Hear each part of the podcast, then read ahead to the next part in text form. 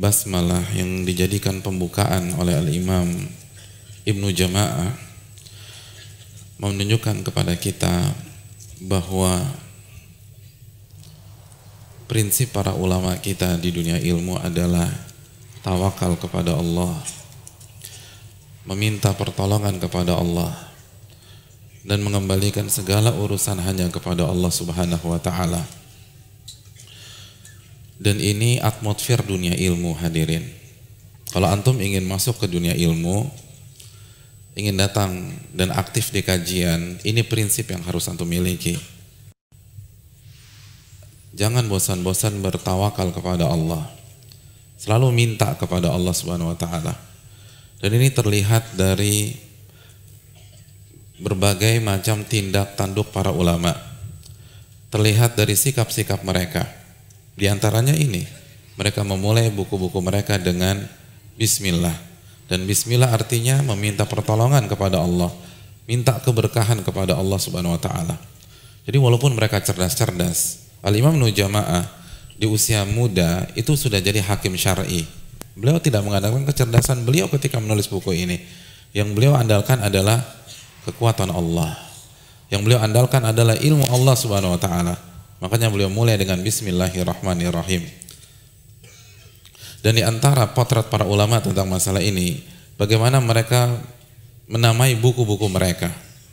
Banyak para ulama menamai buku-buku mereka berdasarkan prinsip ini. Prinsip tawakal, prinsip isti'anah. Dan banyak contoh masalah ini. Contohnya Al-Imam Ibnu Hajar ketika mensyarah Sahih Bukhari.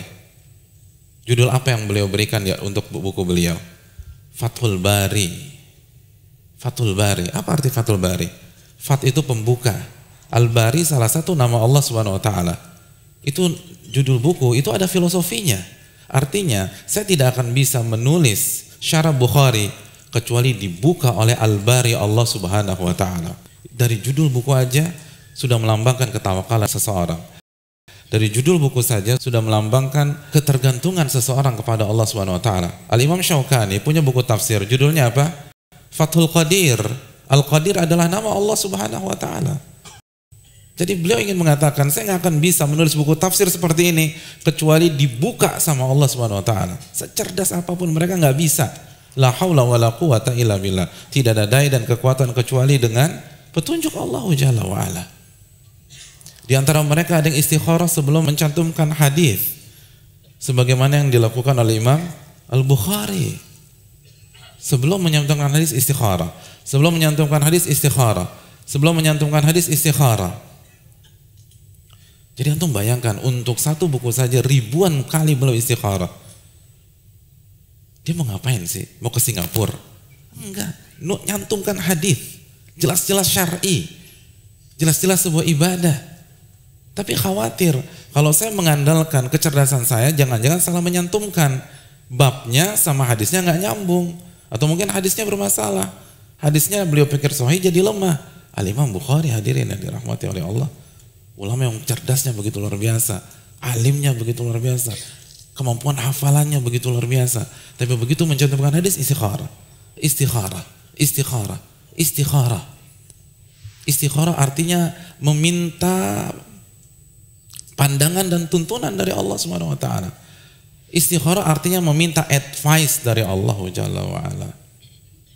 Itu orang cerdas. Yang cerdasnya ribuan kali daripada kita. Istikharah setiap menyantumkan hadis.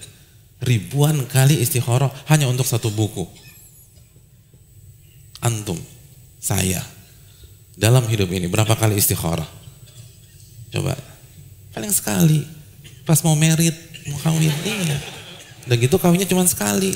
Udah sekali seumur hidup. Subhanallah. Makanya kurang berkah hidup kita dibanding para ulama.